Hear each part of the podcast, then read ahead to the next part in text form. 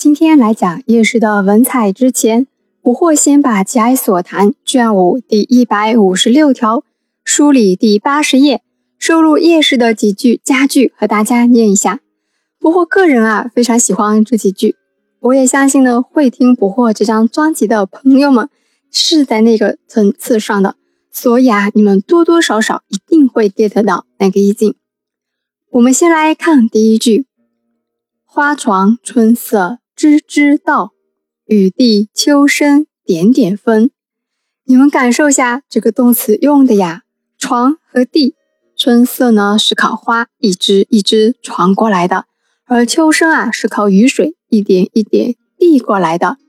我们知道秋天会刮风，风呢是有声音的，所以是秋声。最后这个点点风啊，不会觉得用的好神啊。夏天的雨是一阵阵的。下得非常刚猛，春天的雨是温柔的很，春雨绵绵。那秋天呢？点点风，绝了啊！江当阔处水新长，春到极头花被添。望会有情风暖后，一穷无伴月明边。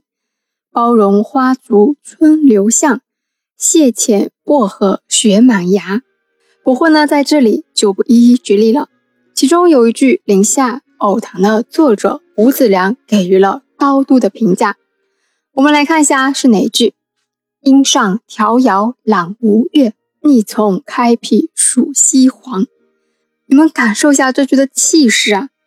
难怪吴子良说：“此等境界，此等进度，想象无穷极，则为子美能知。”子美啊！杜甫哎，杜子美与李白合称李杜的呀，你说这个评价多高呀？叶氏的这句只有杜甫的才华可为之媲美呢。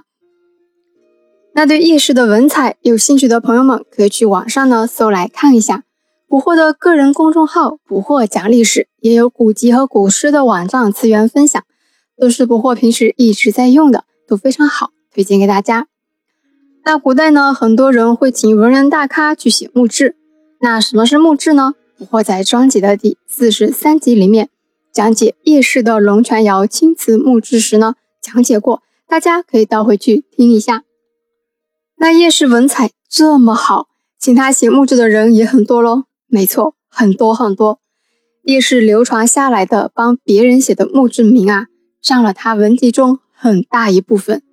我们来看个数据。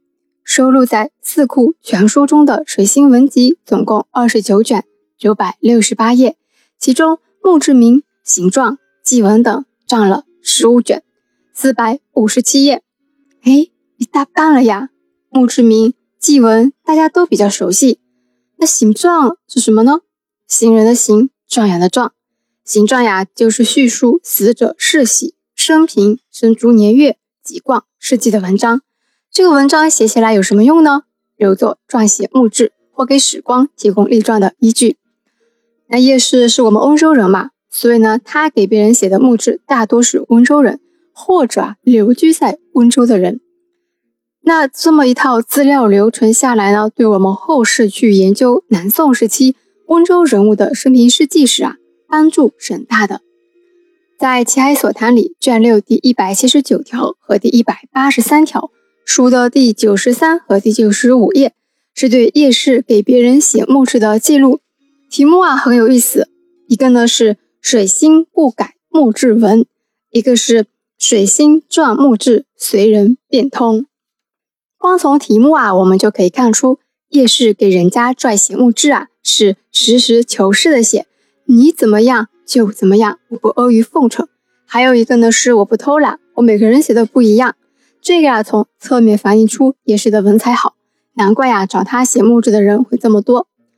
那在《水星不改墓志文》这篇记录里，记录的是叶氏替汪伯写墓志铭的事。汪伯是谁呀？南宋绍兴二年的进士，池州建德县城。累官至亲书枢密院，与秦桧不和，后知湖州有贤哲太守之称。去世的时候啊，八十四岁了。高龄啊，那个时候，后来孝宗追赐为龙图阁学士。那叶氏给他写的墓志啊是怎样的呢？左右执政，共持国论。汪伯的孙辈们看到这个墓志啊，就不开心了。为什么不开心呀？我先让大家解释一下这八个字啊是什么意思。后面四个字呢，共持国论，字面意思啊很好理解。那左右执政是什么意思呢？左右两个字都有单人旁那两个左右，这两个字呢有辅助和支持的意思，可以引申为袒护。那执政指的就是千古罪人秦桧。那这八个字的意思就是大坏人秦桧当时的一些卖国政策。因为汪伯他共持国论，所以呢也有一定的罪责。你这么写，汪家人肯定不开心啊，就要求改。哎，我们的夜市大咖非常坚持啊，我就不改。汪家人呢一直记得这个事情啊，还嘱咐了自己的门生一定要把这个墓志给改了。那在夜市去世后，门生为了去除这四个字啊，把碑刻的拓本也一起给去掉了啊！真的是丧心病狂啊！你不欣赏我写的墓志没关系啊，有很多人欣赏。书的第九十五页第一百八十三条就狠狠地夸了夜市替人写墓志的文采。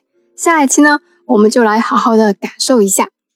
那喜欢历史的朋友们呢，可以关注捕获的个人公众号“捕获讲历史”，里面呢有温州通史、中国通史，后续呢还会开设专栏，每篇文章呢都会有思维导图与知识点的总结，还有古籍的扫描页，欢迎大家来，我们下期见。